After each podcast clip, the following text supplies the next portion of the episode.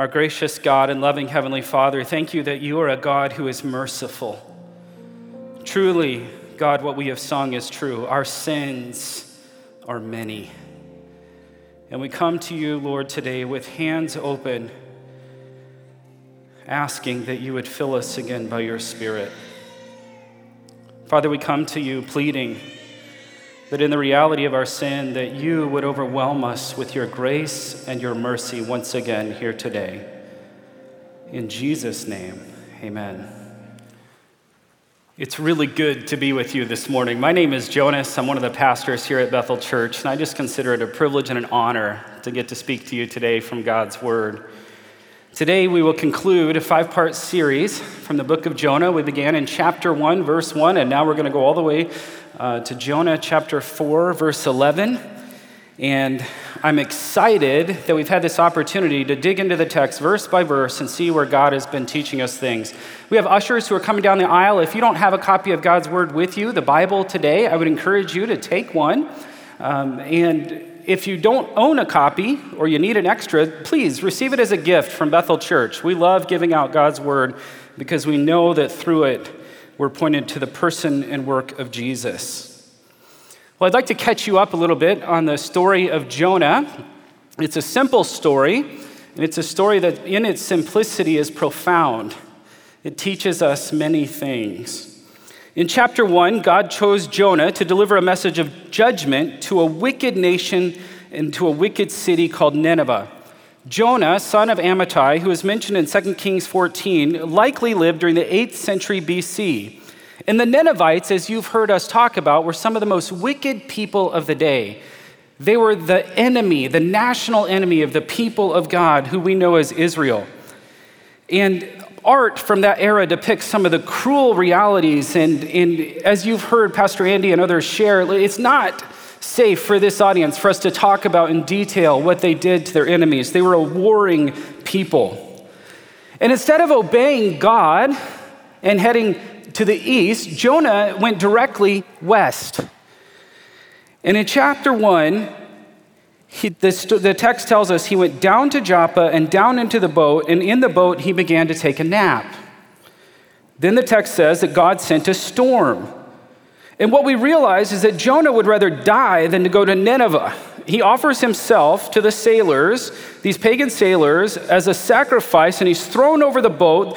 The waters become like glass, and pagan sailors are worshiping the holy God by the end of chapter 1. Chapter 2, Jonah cries out in his distress. He's drowning and he cried out to God. And just as God sent a storm, God sent a big fish to rescue Jonah. And three days later, he caused that fish to and Jonah came out.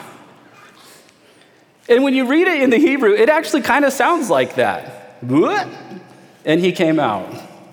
In chapter 3, Jonah delivers one of the shortest messages recorded. It was eight words in English, five words in Hebrew. He says, Yet 40 days and Nineveh will be overthrown. Jonah made no effort to explain the character of God or to explain the opportunity for the people to repent. No thought seems to be given about who the God of Jonah is and what he's really about. Jonah simply announces the judgment of God and he conveniently leaves out any part about repentance.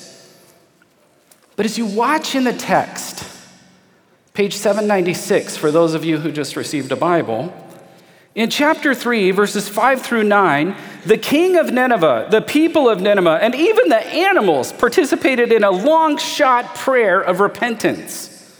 In verse 10, we read that God saw the turning of their hearts and he relented in his judgment.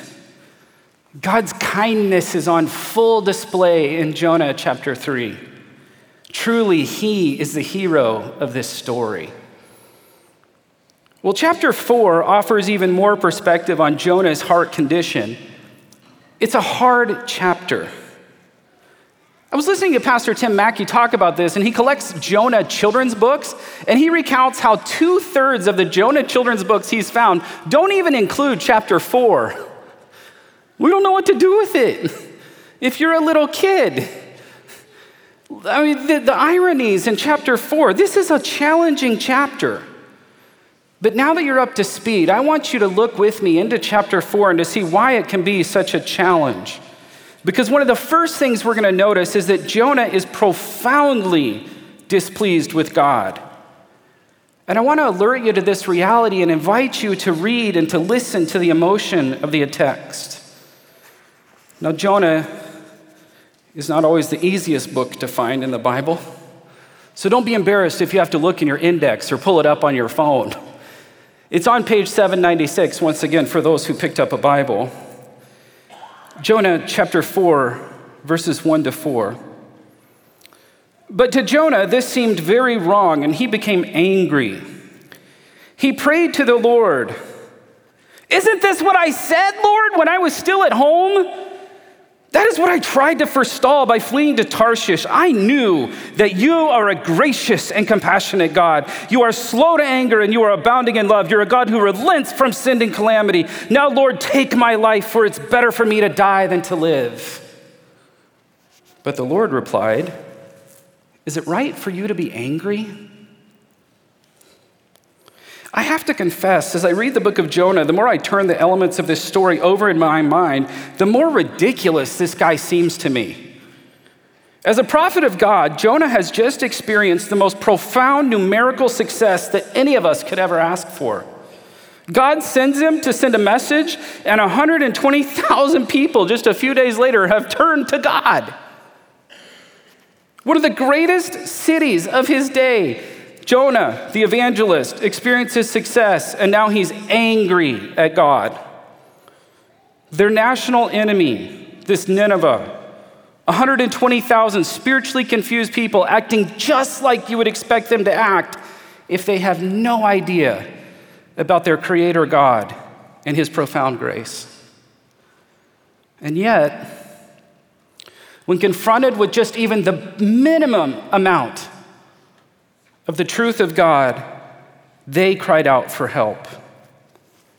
Chapter 4, verse 1 To Jonah, what God had done was wrong.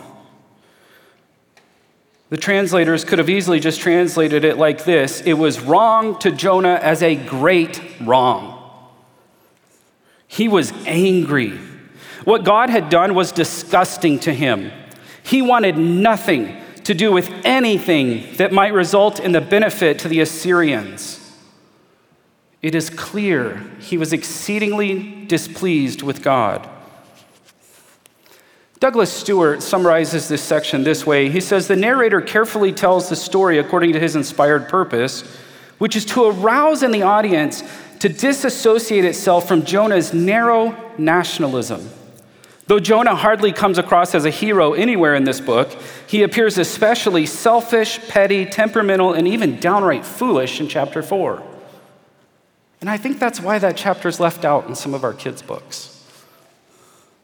As God is the hero of chapter 3, Jonah becomes the anti hero of chapter 4. Now, it's a good time for us to remind ourselves that the people of God in this time lived under the painful subjugation of powers like the Assyrian Empire, the Babylonian Empire, the Persian Empire. Lest we too quickly harp on Jonah as someone I could never be like or you could never be like, I acknowledge a bit of sympathy for him because the people of God have experienced enormous misery at the hands of these evil people.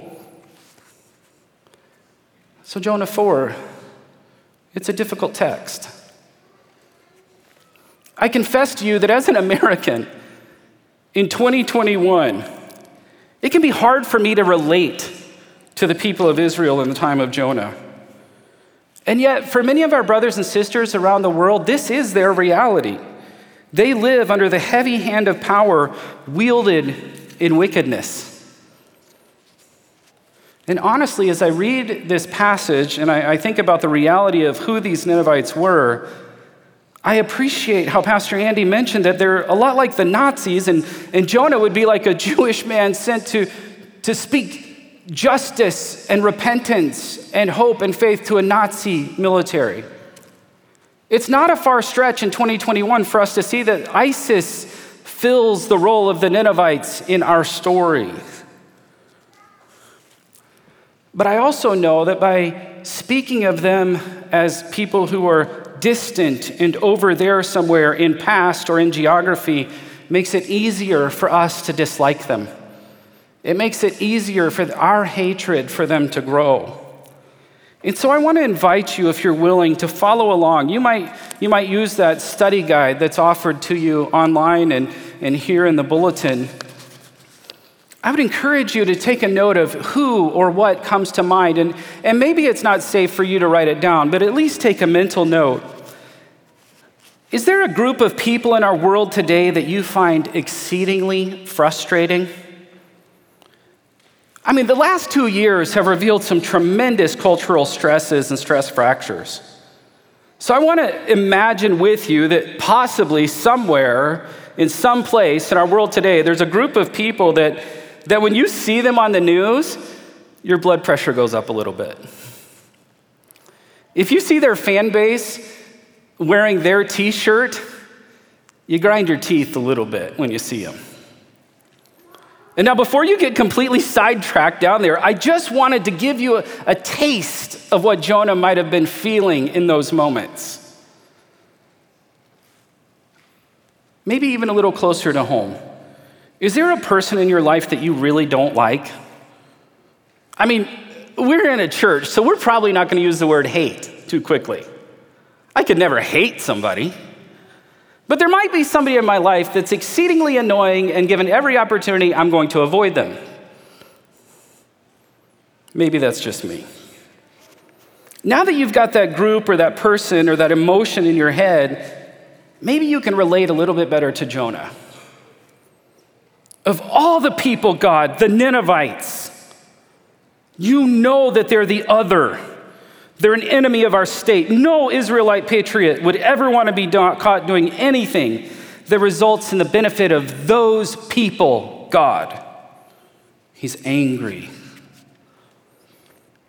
Notice the language that God used, or that Jonah used in speaking to God. He uses the very words of God against him. In Exodus chapter 34, when the Lord revealed himself to Moses, he says this about himself He says, The Lord, the Lord, a God merciful and gracious who is slow to anger and abounding in steadfast love and faithfulness. It gets repeated in Numbers 14. The Lord is slow to anger and abounding in steadfast love, forgiving iniquity and transgression. But he will by no means clear the guilty, visiting the iniquity of the fathers on the children to the third and the fourth generation. And so too in Psalm 86 and Joel 2. Jonah rants against God, throwing God's character right back into his face. And God responds with a question Is it right for you to be angry? Now, you and I have the benefit of the whole story, but if you place yourself there for just a moment with fresh ears and you hear these words, is it right for you to be angry? You know, if I'm Jonah, I'd be like, yeah, it's right. God gave us anger as a gift. It teaches us about injustice, and, and we're angry because we believe that there is something right. So when something wrong happens and we're angry, sometimes that can be a gift to us. But sometimes, as we're going to see in Jonah 4, anger can be poison too. And as Andy and Lori mentioned, there's an entire booklet of, of groups here that help us process things like anger that's misplaced. Jonah was angry. The justice of God was not being meted out on his timeline. Oh, and by the way, remember Numbers 14? Jonah just left all that out when he preached to Nineveh. He didn't want them to know about that.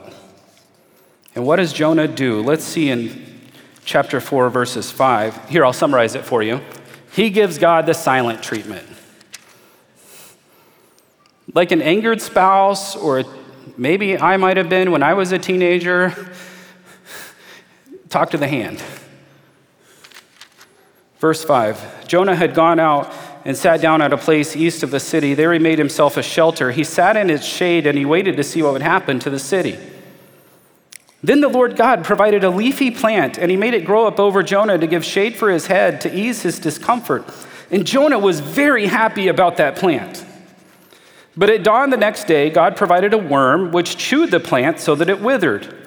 And when the sun rose, God provided a scorching east wind, and the sun blazed on Jonah's head so that he grew faint. He wanted to die. And he said, It would be better for me to die than to live. Verse 9. But God said to Jonah, Is it right for you to be angry about the plant? It is. And I'm so angry, I wish I were dead. But the Lord said, You've been concerned about this plant, though you did not tend it or make it grow. It sprang up overnight and it died overnight.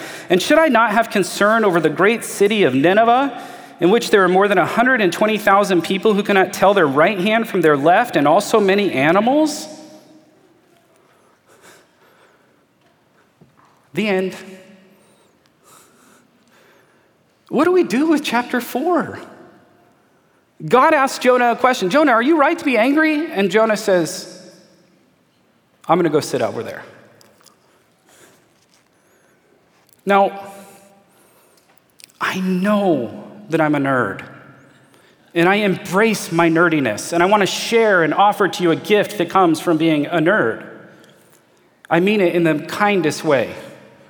There's a German word that I learned this last year called Schadenfreude. Now, some of you in the, the Reddit world and other places, you know this word. It's gotten a lot of attention the last couple of years. It's a German word that combines two words Schaden, which means harm, and Freude, which means joy. Schadenfreude. It's a word to describe finding joy in someone else's misfortune. Jonah's contempt for Nineveh leads him to set up camp and wait for their demise. Schadenfreude. Exhibit A Jonah, east of the city. He can't wait for God to destroy them. And just as God sent a storm and a fish, so God sent a leafy plant. And this made Jonah very happy. Do you see the roller coaster he's on? I'm exceedingly angry. I would rather be dead. But I'm gonna go set up camp. Oh, God, thank you for the plant. Happy, angry, happy, angry.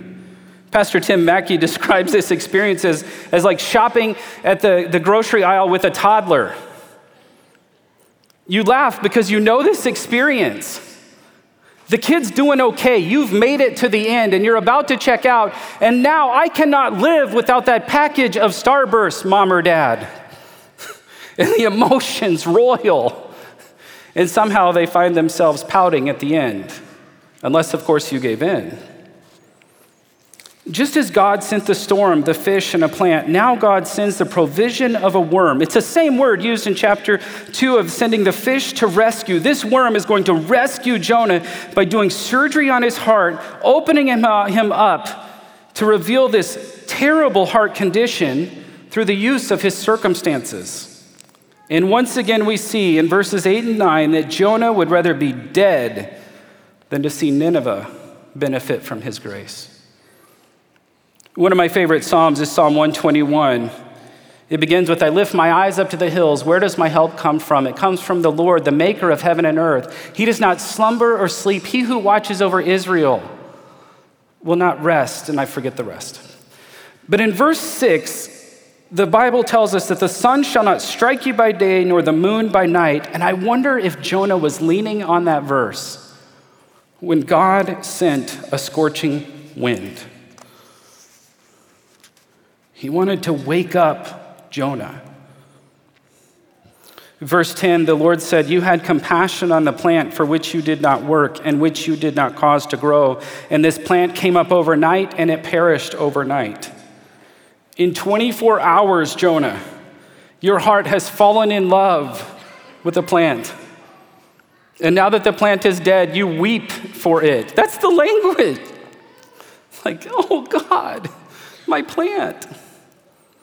I hope you're smiling when you hear this. That's the goal of the writer.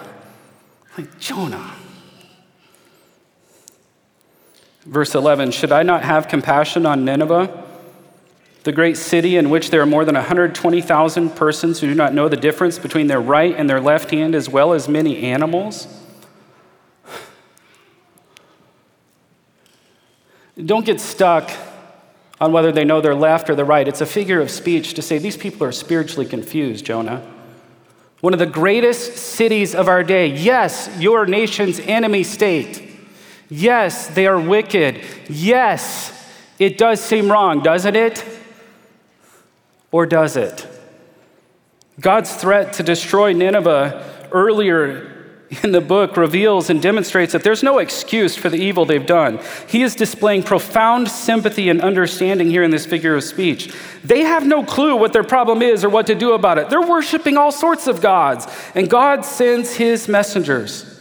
Oh, and by the way, Jonah, do you not even care about their animals?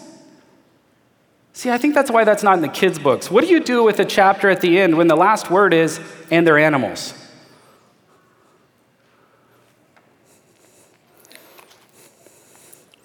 It leads me to ask myself when was the last time I, I cried over something? And it's not hard lately. I see some of you, you've been at the funerals we've shared the last month or two. We've, we've buried a lot of people, friends, lately, and the tears come easy. When was the last time the compassion of your heart was rendered in such a way that the tears fell? Jonah wants you to consider that. John Calvin describes Jonah's perspective here as inhumane. He treats them as such another that they're not even worthy of the conversation.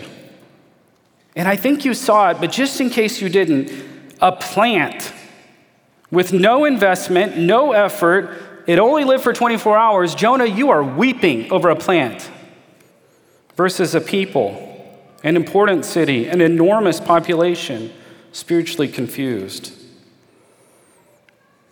When I heard Jonah 4:11, it reminded me of similar words from Luke chapter 23. They'll sound familiar to you. Father, forgive them, for they don't even know what they're doing. I commend to you, if you enjoy reading Jonah, this book by Timothy Keller. It's called The Prodigal Prophet. In the book, he says this On the cross, Jesus cried out, Father, forgive them, for they don't know what they're doing. And Jesus is saying, Father, they are torturing and killing me. They're denying and betraying me. But none of them, not even the Pharisees, really comprehend what they are doing. Keller continues, We can only look in wonder on such a heart. He does not say they are not guilty of wrongdoing. They are. That is why they needed forgiveness. Yet Jesus is also remembering that they are confused somewhat clueless and not really able to recognize the horror of what they are doing. And here, friends, is a perfect heart, perfect and generous love, not excusing and not harshly condemning. He is the weeping God of Jonah 4 in human form.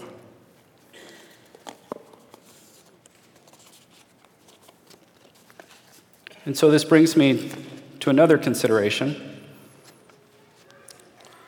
Jonah chapter 4 ends with a question mark.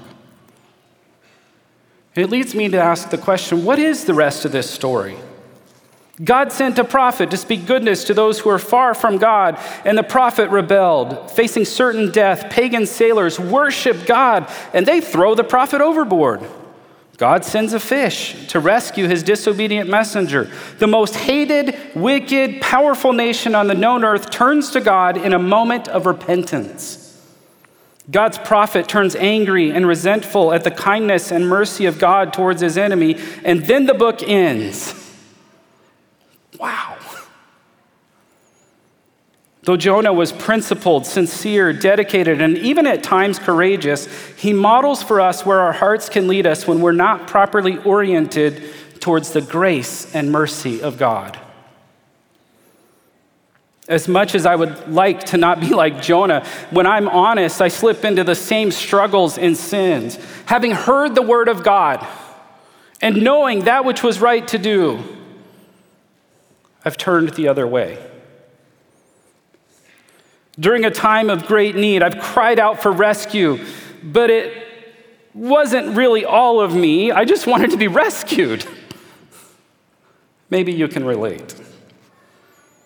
When given opportunity to share the good news of others, have you ever, especially with somebody you don't like, left some of those parts out?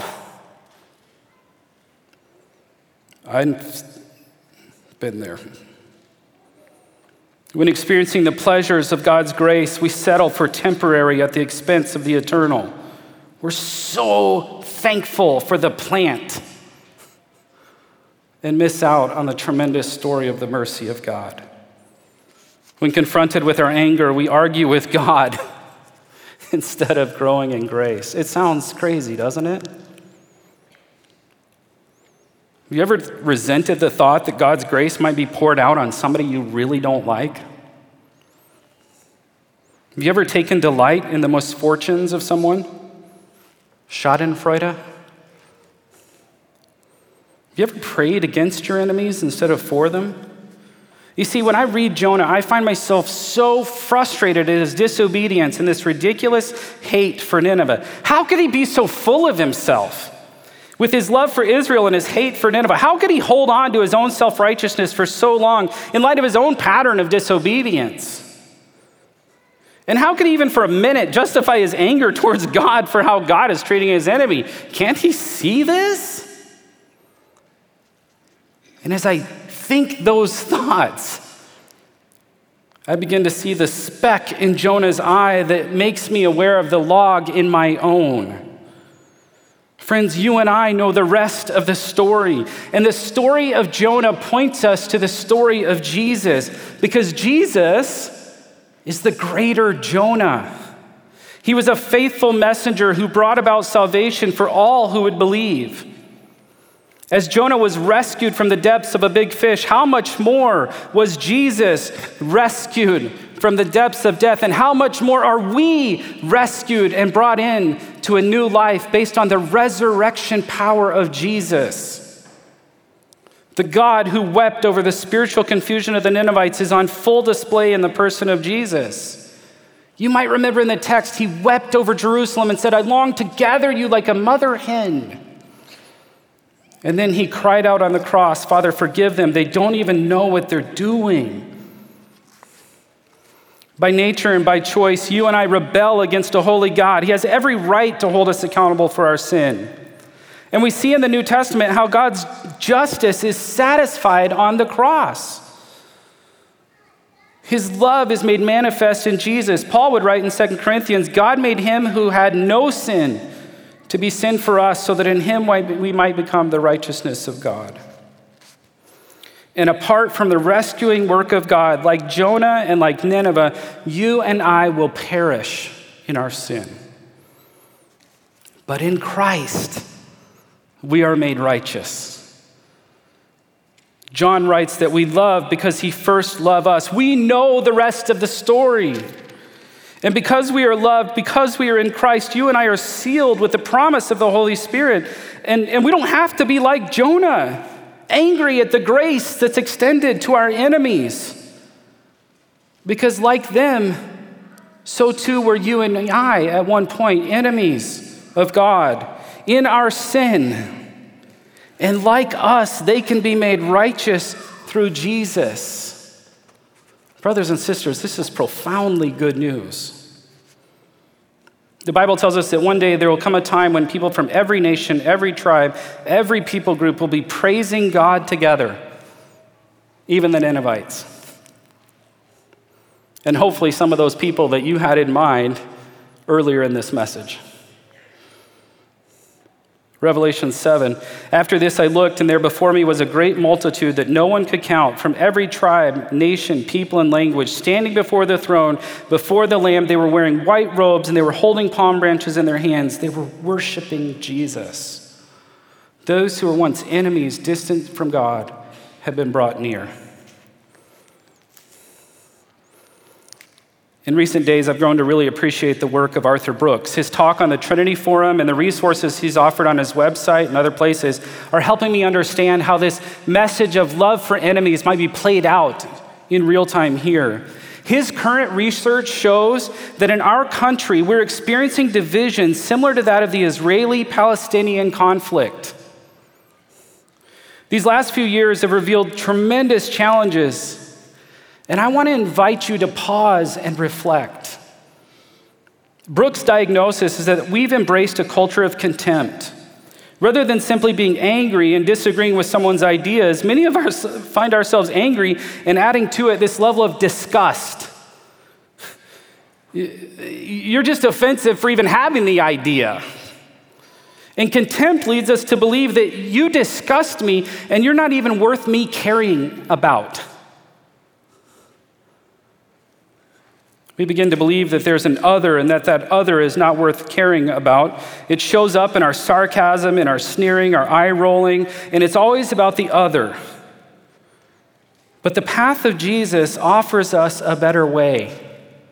As we have been loved, so too we can love another. Brooks reminds us that we're never going to insult someone into agreeing with us. It doesn't work.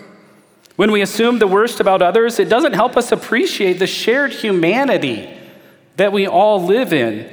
And he doesn't advocate for us to agree on everything. In fact, he thinks that's crazy. It's just that we would see each other as created in the image of God and worthy of respect. The sin of Jonah was a sin of contempt. It was Aquinas who said, We must love them both, those whose opinions we share and those whose opinions we reject. For both have labored in the search for truth, and both have helped us in finding it. Nineveh stands as an example for us of how we might turn to God. Jonah stands as the anti hero of what could happen to our hearts if we're not oriented to the mercy and grace of God. The sin of Jonah is the sin of our day, the sin of contempt for the other, believing they're not even worthy of our concern. I mentioned Pastor Tim Mackie. I've so appreciated his teaching, and I want to make sure he gets all the credit for any of his good ideas. In one of his messages about Jonah, he offered an exercise that I think might be helpful for you, as it was for me. But I want to warn you, I don't think you should do this exercise apart from prayer, because in prayer, I think God will help us to see our hearts. And just like He opened up and allowed us to see into Jonah's heart, so too He can open our hearts to love. Pastor Mackie says that one of the ways you can grow in your love for enemy is to simply make a list of all the things you can't stand about them. Take out a sheet of paper and start writing. I hate how that person's always late to my meeting. Man, that was really frustrating that that guy had to get his way and that cost me more money. How could she use her position of authority just to make my life miserable? you know that group? That group will never waste a crisis to get their message out, will they? Why does that guy always have to get in the last word? Those people, those people over there, those other, they just use their religion to abuse and, and to harm the weak. That guy's a jerk. He's always demanding. And I think what will happen to you, as it happened to Pastor Mackie and it happens to me, is as you look into the list of everything you don't like about that other person, if you're being honest, you start to see yourself. You ever been late to a meeting? You ever misused your tongue? You ever taken advantage of the authority that you have positionally just to prove that it's your job and you can do it? The speck in the eye of your enemy reveals often a log in our own eyes, and this, my friends, is an invitation to a better way. If we were to see each other as we really are, created in the image of God, things can change. And Jonah 4 reminds us that it doesn't have to be this way. Because our God is a God who is merciful and gracious. He is slow to anger and abounding in steadfast love and faithfulness. He does not change. And so I want to invite you to do something this week. Will you sincerely ask the Lord to help you display love to someone who is difficult for you to love? Invite Him that if the sin of Jonah of contempt has become the sin of your heart, that he would begin to open your heart to the grace and mercy and forgiveness that's found in Jesus, to be put on display for others. As we consider the rest of the story, let's remember these words from Jesus from Matthew 28. Jesus came to them and he said, All authority in heaven and on earth has been given to me. Therefore, go and make disciples of all nations, baptizing them in the name of the Father and of the Son and of the Holy Spirit, and teaching them to obey everything I have commanded you. And surely I am with you always to the very end of the age. Let's pray. Father, thank you for the greater Jonah who is Jesus. Thank you for chapter four, a hard passage. Lord, it's hard because it reveals the hardness of our heart that so easily happens. Father, help us as we read this to decontaminate and, Lord, to look to you. Having experienced your mercy and your grace, God, forgive us for being slow to extend that to others. We pray this in Jesus' name. And God, as we continue to lift our hearts to you in word and in song,